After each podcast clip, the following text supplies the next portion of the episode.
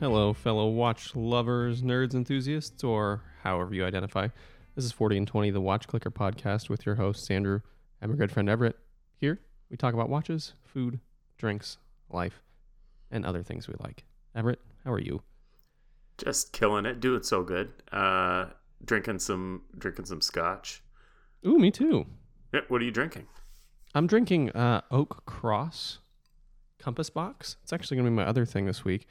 I got it as a gift, and it is just delightful. Nice. It's a it- it's an attractive box. It is. It's a lovely box. It's a lovely bottle. It's kind of a Tiffany blue with gold accents. It's very good. is it uh is it like a, a sherry note or peaty? Uh, a little bit. It's it's more sweet and fruity to me, I think. But I'm getting a little bit of peat, a little bit of heat. It's it is unlike any other Scotch I've ever had before. I can't. I have nothing to compare it to. All right, fair enough. What are you, What are you drinking? I'm drinking I'm drinking Laphroaig. I'm not I'm never quite sure how to say that. Uh Laphroaig the select, you know, I think it's like roughly a 12 or a 13 year Mm-hmm. um and and and you know super peaty uh it's an is islay islay uh mm-hmm. uh so yeah uh, a really strong peat peat forward flavor Yeah, it can be a little mean. It's one of the only cigars I've ever had that stands up to a cigar. sure sure More scotches I've ever had that stands up to a cigar. right. That's the one. I, I knew what you meant Yeah. i knew what you meant So we're not local today, though we're across the street. I can actually probably see you where you're at, but I have a bit of a cold. So, in an abundance of caution, we're recording remotely this week, which I don't like. So, yeah, that's what we're doing. I don't know what you're doing. it's uh it, it's a little odd uh recording remotely uh when you're across the street like i had to bring you stuff in order to record yeah, yeah, it's it's certainly weird. but uh, I, you know, it's it's a good time for us to be taking reasonable precautions, right? Yeah, yeah, an abundance of caution. Because even if this is just a cold, I don't want you to get it. It sucks. Y- Yeah, I don't want to get I don't want to get a, a cold any more than I want to get something worse. Exactly. Well, that's not true. I do want to get a cold more than I want to get other things. Yeah, herpes, for example. or a coat. So, tell me about your weekend. oh man, I went to I went to Central Oregon. The you know we got in in Oregon we've got everything from the Pacific Ocean uh, to these you know what most people I think think of Oregon these Doug fir lined river valleys uh, all the way to high desert. So I went out to the high desert portion of Oregon for a run. I did a uh, I did an ultra marathon this weekend, and it was fun. It was good. It just went really well, and uh, yeah, had a good time and had fun. And How many miles is an ultra marathon? Or was your ultra? Because I know that ultra is kind of a anything north of a marathon. Yeah, so that that's right. Ultra marathon is is anything north of a marathon.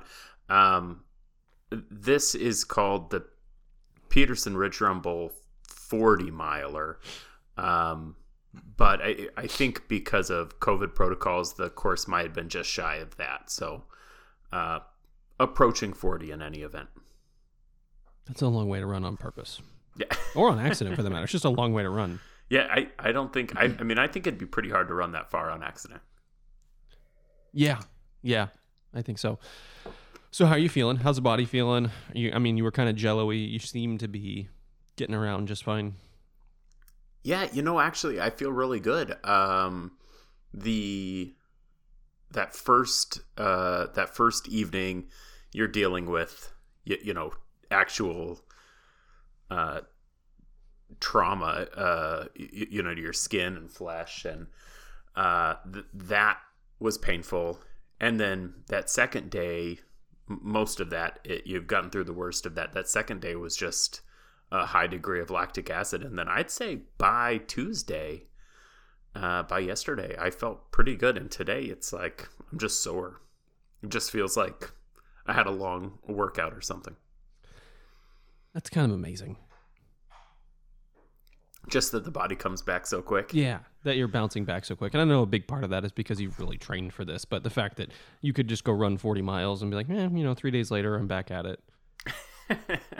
well, you know, it, it is. I, I, think it is have to have to do with the training uh, primarily, right? You you you get your body used to that sort of event, and it just processes the chemicals, and show must go on, as it were. So, um, and, I also think you know you take care of business, right? You take Advil and you stretch and you you know gently roll out your muscles and uh, sat in your hot tub for 45 minutes, you know, th- those kind of uh, things. Did you break your running streak as a part of recovery? No. Or have you run since then? Yeah, no, I, I've run every day. Yeah. Uh, that's insane.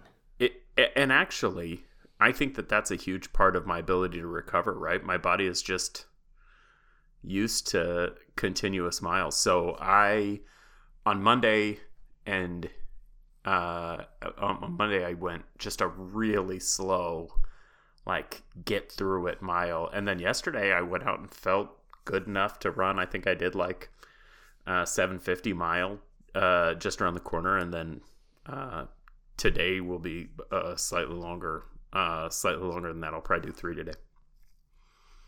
That's a stupid. but enough about running. No one cares about that. That's just crazy, man. That's a it's a feat of human strength. Yeah, I mean, so, it's. I'm proud it's, of you, buddy. That's a big accomplishment. It's why you do it, right? There's no good reason to run 40 miles, so it, it's it's all about, like you said, it's that feat, it's that accomplishment. So yeah, no, I'm now, proud of it. Obviously. If if I got free entry to the Nathan's hot dog eating contest at the conclusion of a 40 mile run, I think I might attempt the 40 mile run to get to the Nathan's hot dog eating contest. You, you know, that's the weirdest thing is uh, as much as you'd think that after that you'd want to eat, it really messes your stomach up. Uh, the transition from energy burning uh, glycogen and, and direct carbohydrates to fat burning does does work to your gut. And it took about eight hours before i could eat anything. I mean you have to eat because you know you need it but it's nothing sounds good. I just want to see joey the jaws chestnut in person. That's, that's what i want. Yeah. so all that being said congratulations yeah thank You've you heard about me so let's dive into it And today we're going to do a big one, but also kind of a nothing one. Because what is time? Right? What, what is time? Yeah. So today, what we're going to do is we're going to we're going to do what the philosophers of of yore have attempted to do. We're going to talk about time. How we understand time how time has been used, the importance of it. And it seems like a reasonable conversation to have because we have all demonstrated ourselves to be absolutely obsessed with time, or at least the reading of time, or at least, at the very least, carrying a time reader on our wrist and spending exorbitant amounts of money to acquire them and exorbitant amounts of time in thinking about them, purchasing them, researching them, learning about them. The, so the public prideful demonstration of time. Yeah. Yeah. So.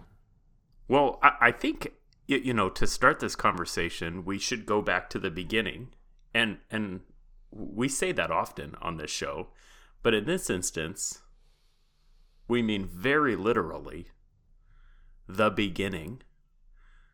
Time began 13.799 billion years ago. I, I understood it to be about 26,000 years, actually. well, different strokes.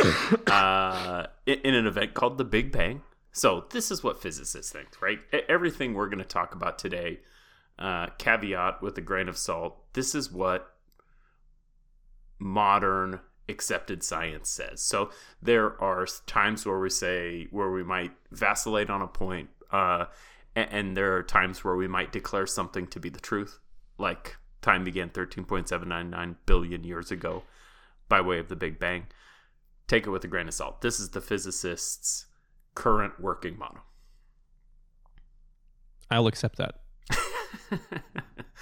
so the Big Bang, the the Big Bang, uh, what was it? Uh, it doesn't really matter for today's conversation, but uh, essentially, it is the beginning of everything. Uh, and, and, it's theoretical, right? Nobody had a camera, nobody had their iPhone in horizontal, horizontal or vertical orientation, or night mode. That's right. That's right. Uh, but it is when the first event that we can measure happened. So we are able to measure cosmic radiation from that time period, from that single event, uh, and and we can't measure anything older than that. And the current working theory is that that is the beginning. That time can't be infinite because a the lack of radiation from prior to the, that period, that that event, that Big Bang, and B because of a lack of light from dead stars. If time were infinite, mm-hmm. we would be filled with light from dead stars. So, uh, working. It also has to make time linear. That's another big part of that. That's right. So continue. Sorry. Yeah, no, that's it. So working model. Time began dang near 14 billion years ago.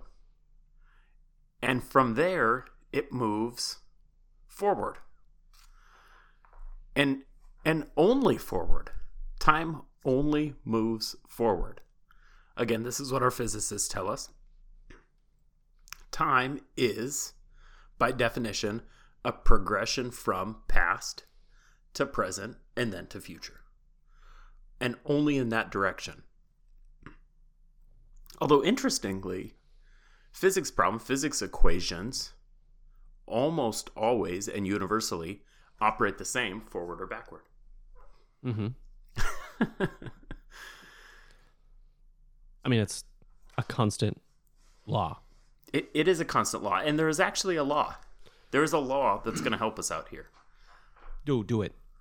The second law of thermodynamics. So, our current time space continuum theory are based on the laws of thermodynamics. And the second of those is that entropy or disorder, the state of becoming in disorder, remains constant or, more likely, increases. We can't go back to order. That the disorder, entropy, will always increase or, or at the very least stay constant. That so momentum. Momentum. The universe is under a state of momentum, and time is the constant factor of that state of momentum, that entropy. Uh, and, and, we can't go back to where we've been before. I, I think the interesting thing about that time being a factor in it is that it's less a factor in it than our perception of it. This time matters, but it's time is entirely a construct and a perception that we use to define and attempt to understand these enormous ideas. Because it's simple. It's something that we can wrap our minds around. Time. Yeah. Right? Well, tell me more. Well, so so think about it. When when we look at how time has been used throughout history,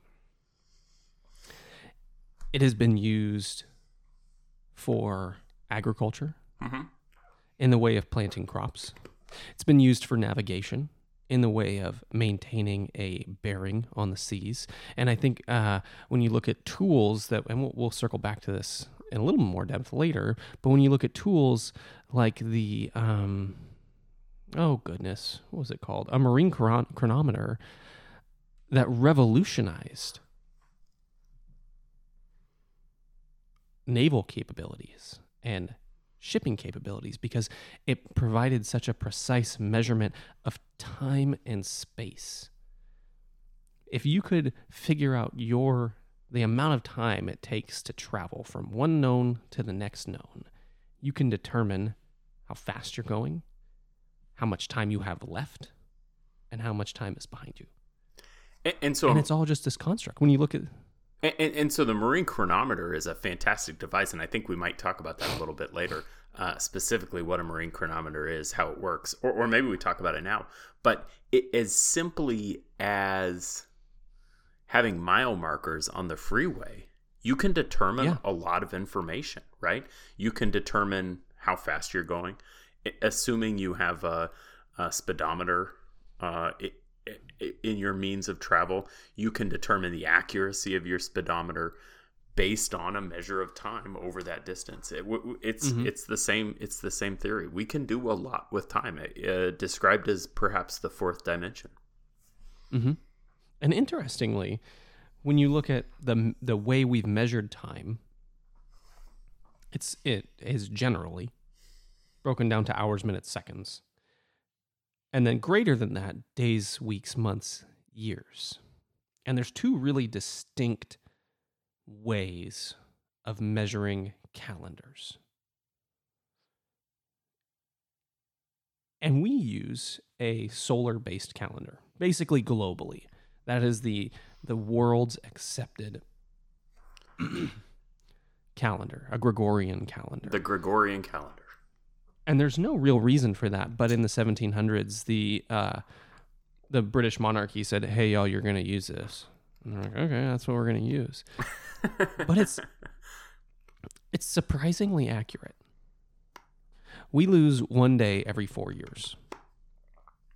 Yeah, well, well Based, um.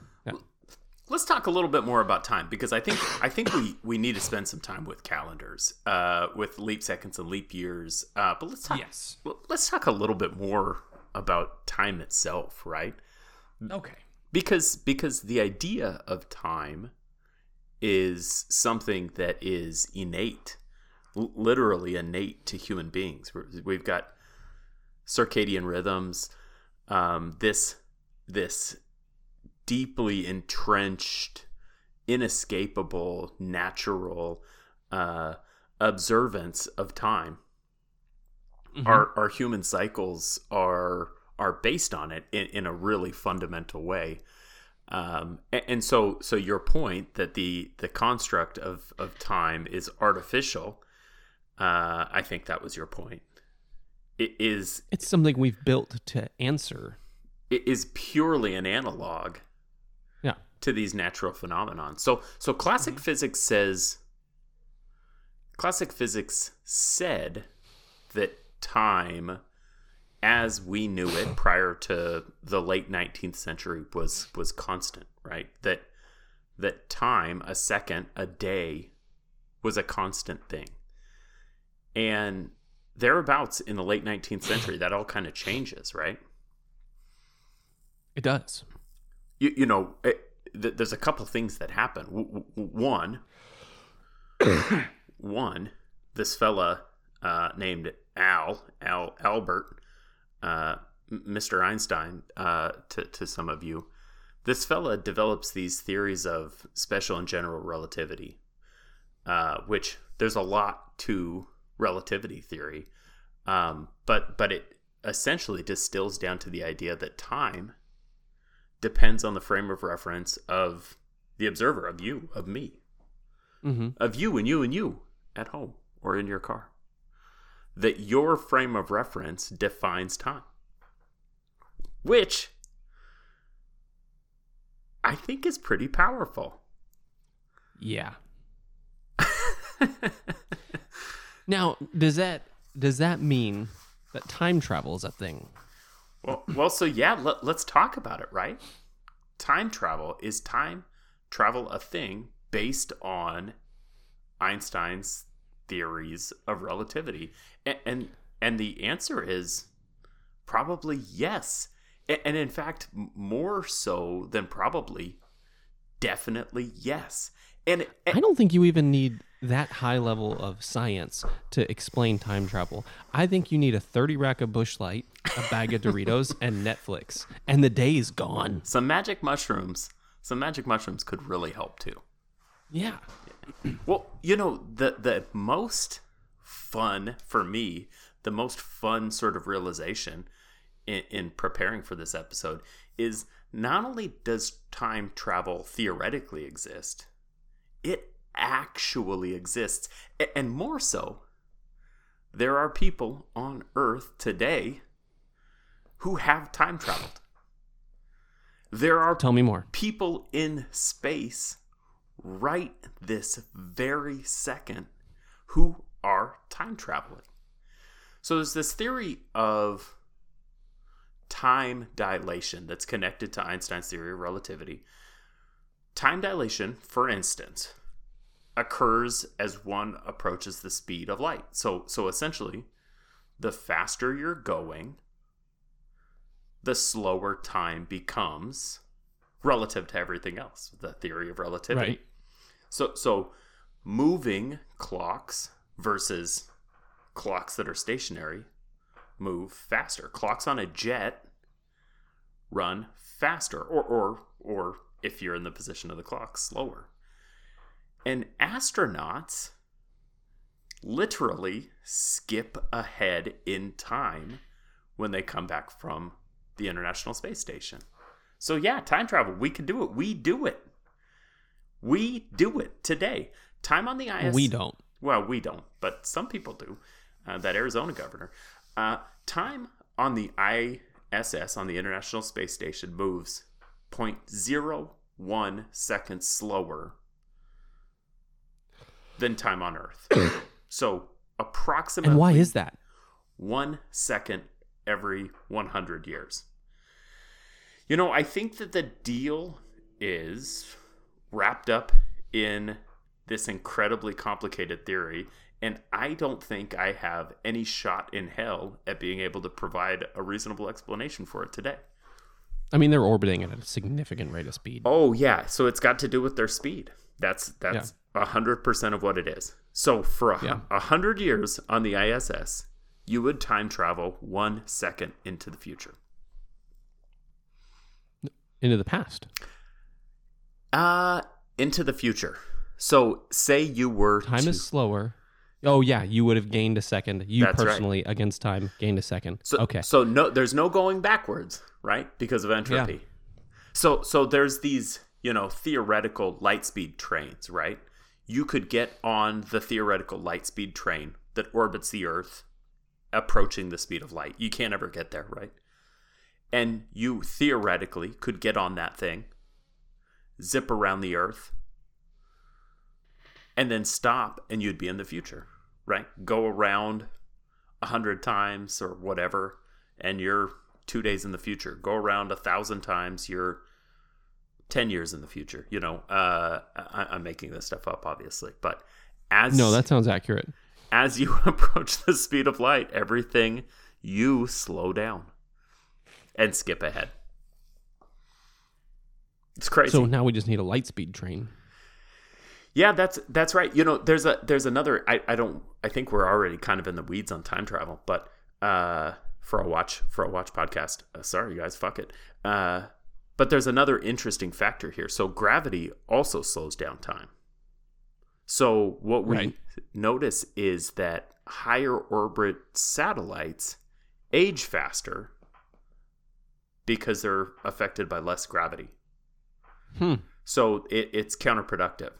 And, and they figured out what the sweet spot is uh, roughly 3,174 kilometers above Earth's surface. So the gravity at 3,174 kilometers is the sweet spot uh, to negate the effects. Or the best orbital life cycle of a satellite. That's uh, Hmm. perhaps, yes. Yeah, that's right.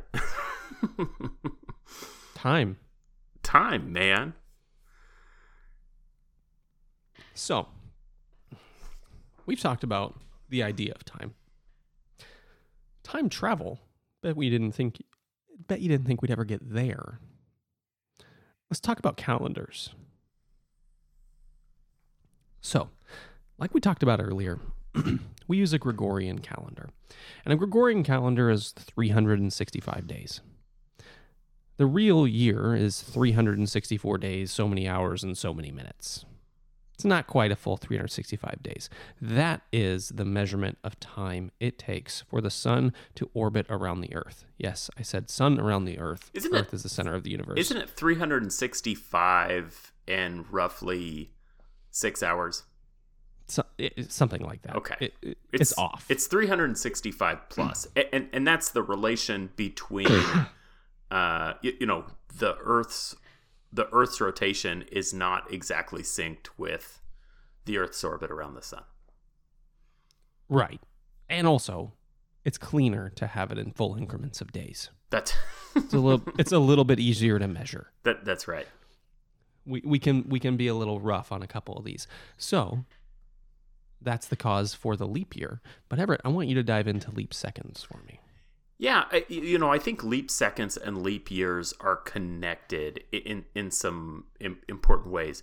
Um, but essentially, what they are is a correction of our own experience with the sun based on the rotation of the Earth. They they correct to, for that for the variable between that and our experience with astronomical events. So I, I- I saw, you know, one great way to pin this down has to do with the um, the the solstice, right? So w- w- the longest day of the year is theoretically a fixed portion, but that that changes o- over time. You, you know, I, I looked at there's another calendar. The Baha'i Faith use their own Mhm. calendar, and they don't observe leap years, uh, but rather they add a day as necessary to make it so that the solstices land on the right days. So, oh, Right. solstice is going to be on the wrong is going to be on the wrong day this year. We need to add a day. So, so th- I think that that's kind of what connected it for me. Like, oh, there's astronomical events that happen regularly because we're orbiting the sun, and it's connecting those to our own experience with our view of the sun due to the Earth's rotation. hmm And our own understanding and measuring techniques for that. So a leap second is what you may be expecting at this time an adjustment to universal time, UTC or coordinated universal time, to adjust for the decay or the entropy of Earth's orbit over time. They don't happen. Uh, they don't happen regularly. The last one was June 30th of 2016. I think that there's another one planned uh, for this year. Um, they're always on June 30th or December 31st. They're Solstices. that's right. Uh, the the no, that's not solstices. that's not solstices. there have been 27 of them since the creation of UTC. Uh, they are not constant, and, and they're actually unpredictable. There are all sorts of things that can affect uh, the Earth's rotation, geological events, uh, things that happen here, things that happen outside of our planet can affect it. So it- they sort of add one when they need one. So how is that affected by, say, atomic timekeeping? Well, it, it's interesting. Be- or is it is it the that is the um, reconciliation between precise timekeeping and astrological events and the actual time versus the way we measure it. You, you know, I think I think it's a good time now to kind of go back to um, talk about how, how do we get our time right? What is a second, right? So historically, uh, seconds have been based on the amount of time in a solar day, right? Uh, so so the amount of time between the sun's highest position in the sky that is variable though and it's not just variable in the sense that there are seasons uh, it's variable in the sense that the earth's rotation slows and changes and is not precise So Yeah, I mean, this I was reading something this this mm, about a month or so ago that talked about the adjustment of the Earth's rotation on its axis being a significant part of um, what we're already doing in the way of climate change. Yeah, that's right. That's right. I, I mean, there's all sorts of things that happen that just happen, right? You know, things that we affect, things that we don't affect, that that make it so it's not constant. So this was really until the late 19th century. Uh, science kind of just accepted this imprecise measure, and and thereabouts, uh, thereabouts uh, well, late 1700s, early 1800s, these people started, these scientists started kind of coming up with proposals and thoughts.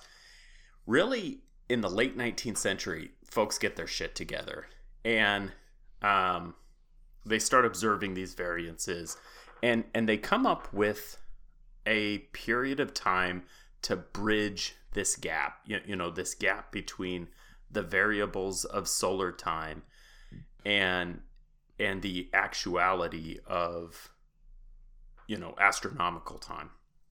And and, and the the theory that the first proposal that gets really wide international acceptance is called ephemeris time. And again maybe maybe not pronouncing that right. I think you're right on. it is a period of time that's a specific division of a year being defined by the orbit of the Earth around the Sun.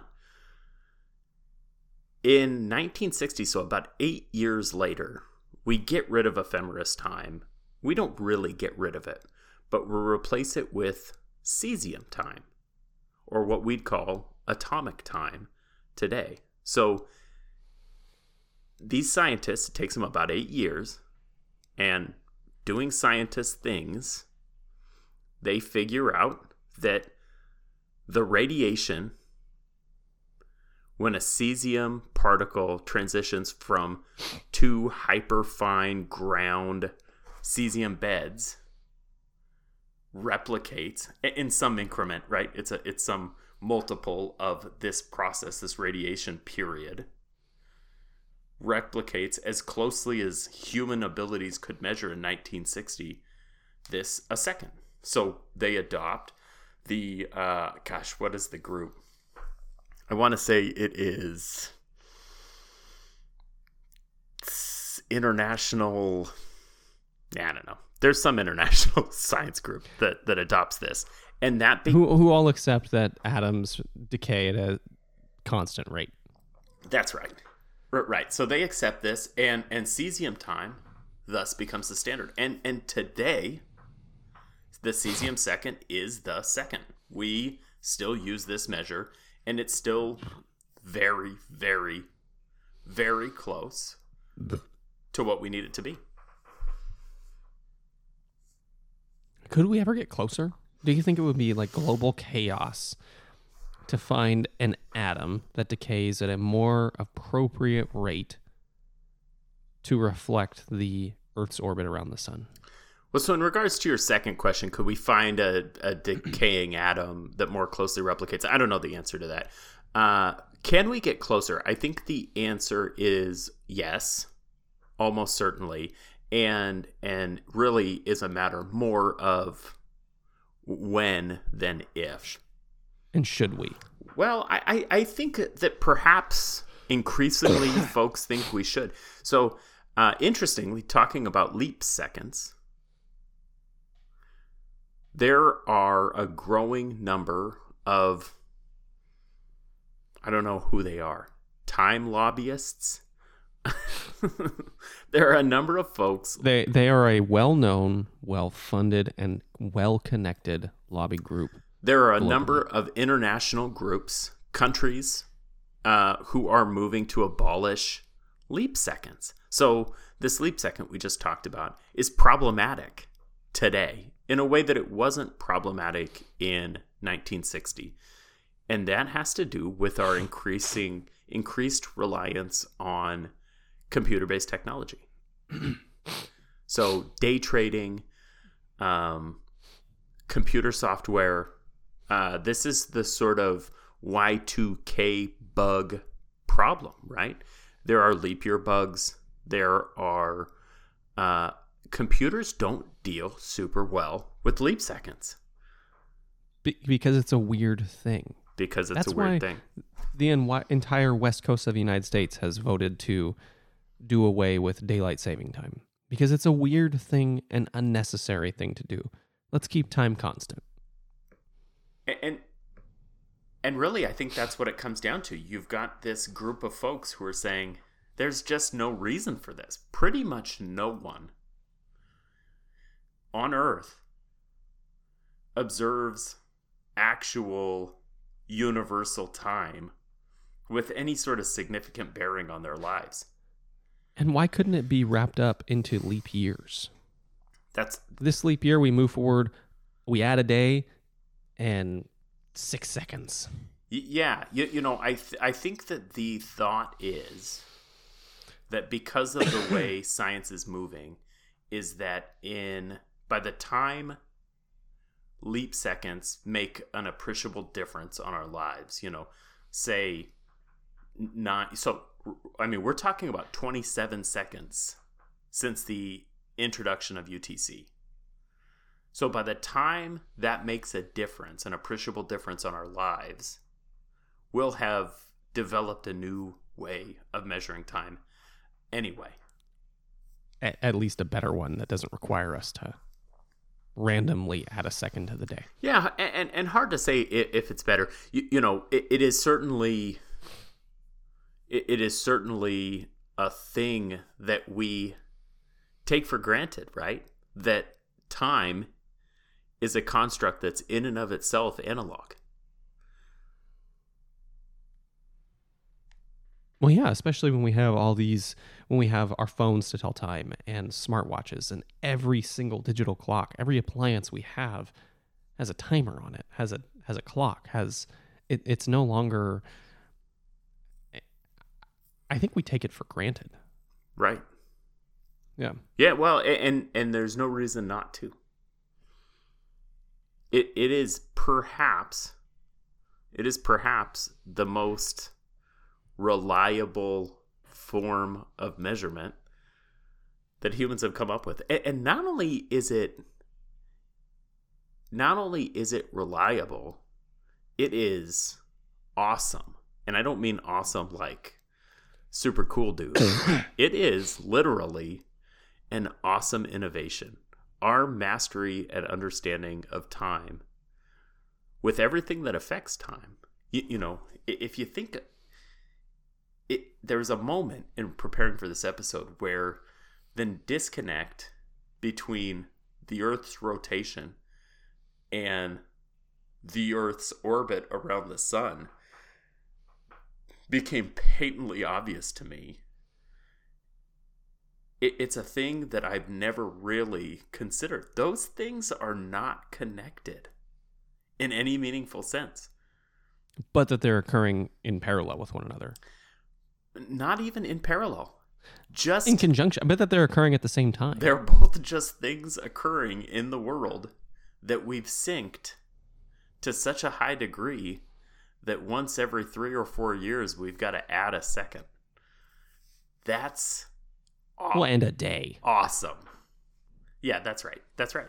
Once every four years we add a day. Once every few years we add a second. It's awesome. But with that, when you look at the comparison between a Gregorian and a solar calendar, a solar calendar doesn't have leap years. Yeah. So tell me about a solar calendar. So a solar calendar uses the new moon to new moon to measure months. A- And this is not a this is not a lunar calendar. This is a solar calendar. No, no, sorry, a lunar Oh, calendar. okay. a lunar calendar because we're using a solar calendar in the way of a Gregorian calendar. But a lunar calendar uses new moon to new moon, which is about 28.5 days.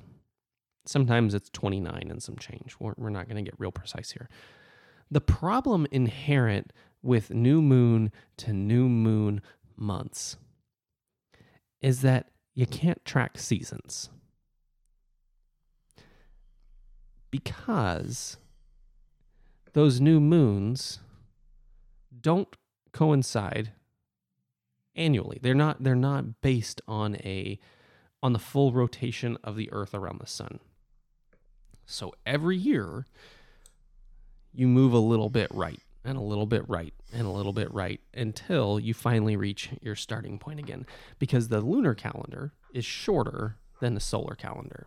So there's no way to it's- say winter is roughly from, you know, December 1st to Exactly. yeah. Exactly. So that's why Ramadan occurs throughout the year. Every year it's a different period. And and you'll see it in your Google calendar that Ramadan occurs on whatever day and it ends on whatever day. And every year it kicks slightly to the right to account for the fact that they're using a lunar calendar to track these holidays and these celebrations. That's crazy. it's crazy. A- again, something I would take for granted, but yeah. A- And and it makes sense. A- And and you're right. That is the inherent problem with the lunar calendar. It's also an exceptionally accurate way to measure the passage of time. It just doesn't do a good job in measuring the or Earth's orbit around the sun. Right. That's right. Wh- Which is which is the thing that we want to be measuring for consistency's sake. Almanacs. Uh, Yeah. y- you know, uh, our ability to uh, have harvest festivals uh, on a regular occasion or whatever. We we humans want our time pass to be connected to astronomical events. hmm When is spring to sow all of your crops and whatnot? And not necessarily astrological events, but also astrological events. Yeah, Right. like you want to have a Virgo. I don't know.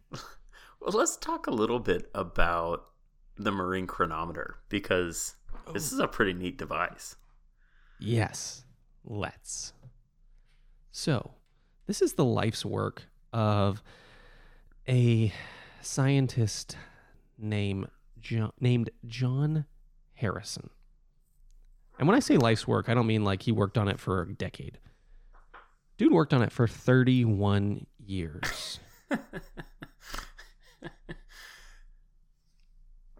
That's the, that that is a true life's ambition. Yeah, that's that's a life's work if there ever was one. And it revolutionized naval navigation, which then played into aerial navigation because it's effectively the same thing.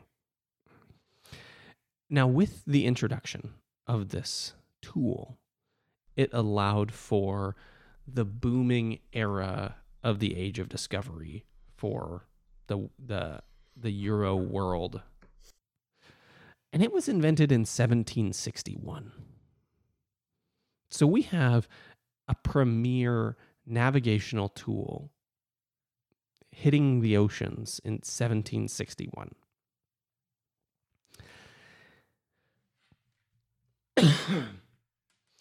so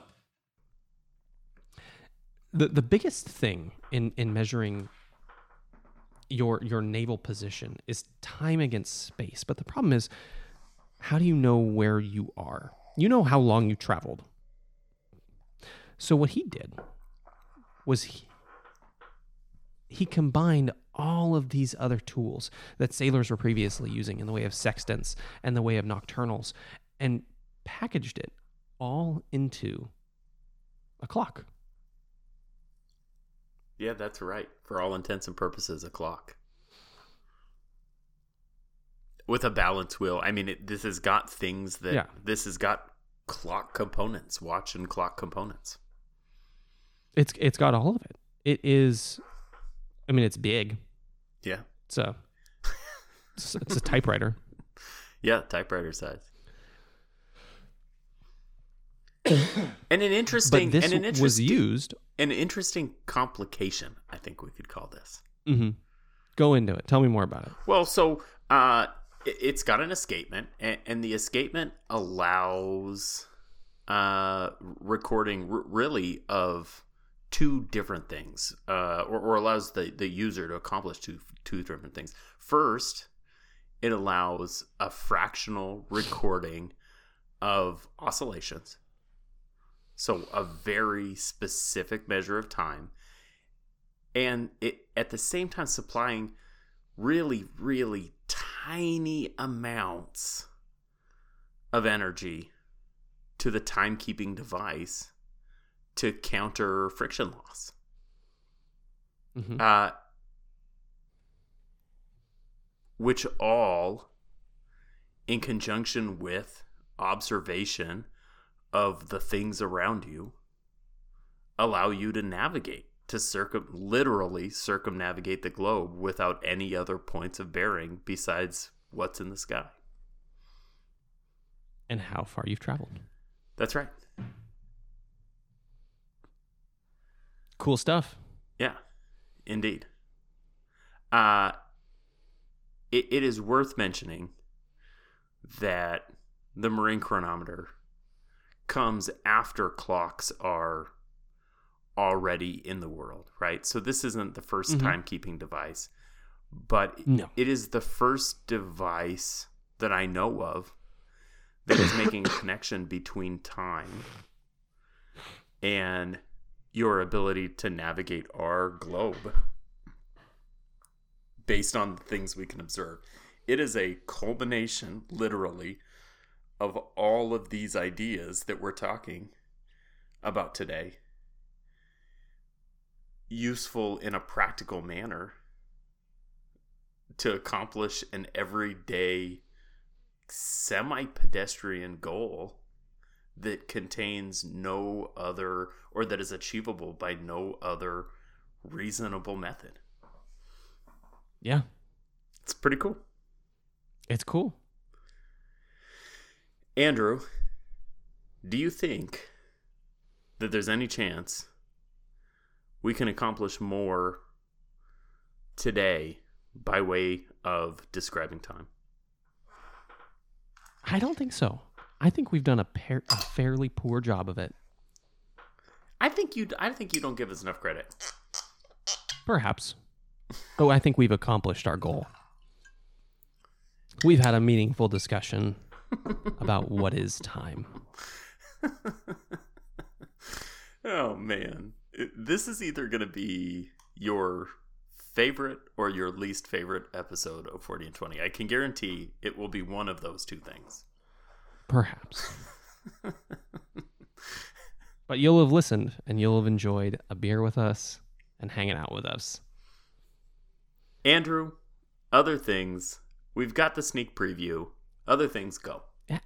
So I have the Oak Cross Compass Box from a Scotch whiskey maker. It is a blended malt Scotch whiskey. And what's interesting about this company is that they use American and French oak barrels and they transition their batches from one set of barrels to the next throughout the aging process.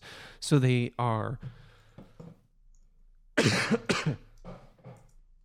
Did, did you imparting new did you die? I dropped the box and I coughed. It's a thing. Um, so they're imparting new flavors into the scotch by way of the barrels throughout the aging life cycle.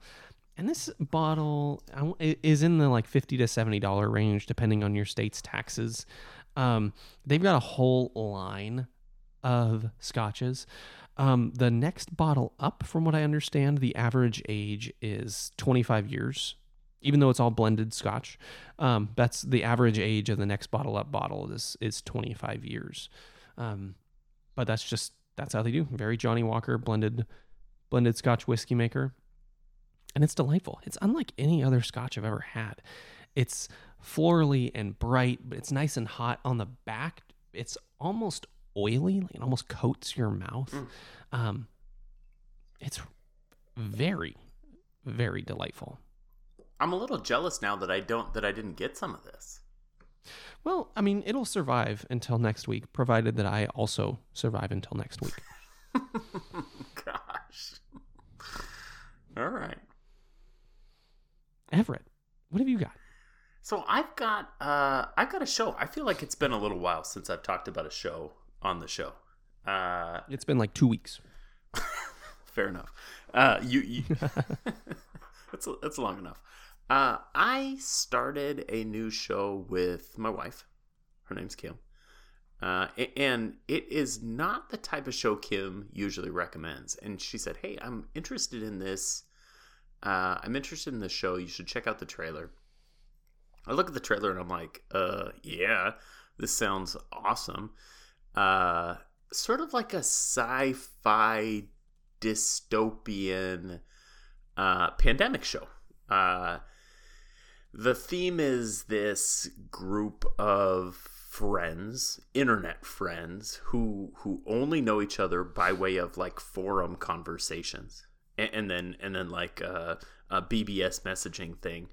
Um, it, the show's called Utopia. It's based on a 2013 ish uh, British series by the same name, uh, Utopia, and and so they've remade this, uh, uh, sort of like The Office or or whatever. I haven't seen the British version. I, I've only watched now. I think the first six episodes of season one, uh, which is all that's available now. Uh, John Cusack, Rainn Wilson, uh, a, a, number of other actresses, uh, actors and actresses, some of whom you may recognize, uh, but but really, Rainn Wilson and John Cusack are are the big big stars. And it, I have bad news for you, my friend. Tell me, it wasn't renewed for a second. Season. No. Oh man, that's bad. And when I when I googled to make the show notes, it says it wasn't renewed for a second season. I'm sorry. that's too bad because it is fantastic. It is fantastic. Uh, it sort of feels very comic book like, and also the main item of import in the show is a comic book. It is wonderful.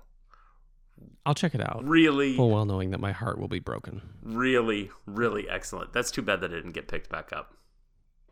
Yeah. Ah, we'll see. That's just what I'm reading on the Google. You never know. We'll see what happens. because it's Amazon. So Yeah. you just you just really never know. You know, if there's enough interest, they sell the rights and someone else picks it up. Uh, Yeah, it'll be a Netflix original. I hadn't heard about it when Kim brought it to my attention, which makes me think that it's not getting a lot of buzz. I have been totally, totally enamored by it. There's a few things that have been a little like, meh, but generally speaking, totally enamored by it. Really enjoying it. I'll check it out. Hey, thanks you guys for joining us for this episode of 40 and 20 of the Watch Clicker podcast. If you want to check us out, you can do so on our website, watchclicker.com. We've got watch reviews, general horology articles, and every single episode of this podcast. You can check us out on Instagram at 40 and 20 at the Watch Clicker. Hey, if you want to support what we're doing here, you can do so at patreon.com slash 40 and 20.